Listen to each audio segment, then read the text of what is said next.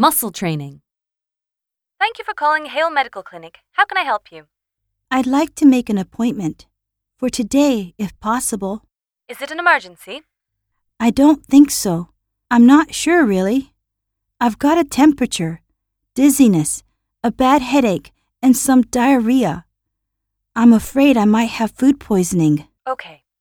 We don't have anything available, I'm afraid, until this afternoon at 2:45 p.m. Would that be all right for you? Yes, that'd be fine. Could I have your name, please?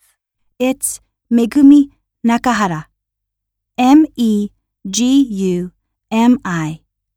Last name N A K A H A R A. Okay. I've got you down for 2:45 p.m. Oh, one more thing. I'm not a British citizen. I'm Japanese, but I do have travel insurance. Can I use it? Yes, but I'll have to see the details of your policy. You might have to pay when you come and then claim a refund when you get back to Japan. Oh, I see.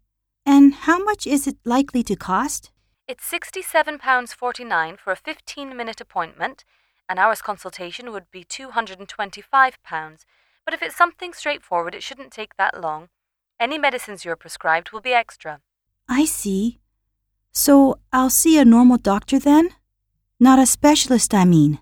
Yes, a general practitioner. Hi, my name is Megumi Nakahara.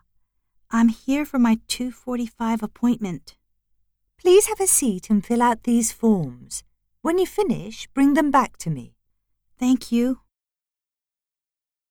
Please have a seat. I'm Dr. Collins.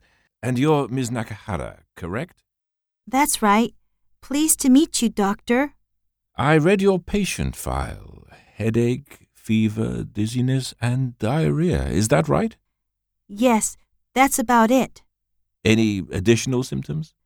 No, I don't think it's that serious, but I guess I'm just worried, especially about food poisoning.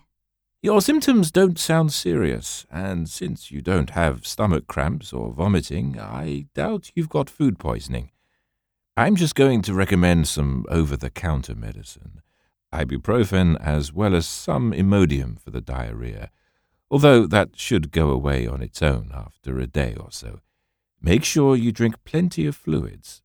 But if your symptoms persist or you feel worse, come back to me. Thank you very much, doctor.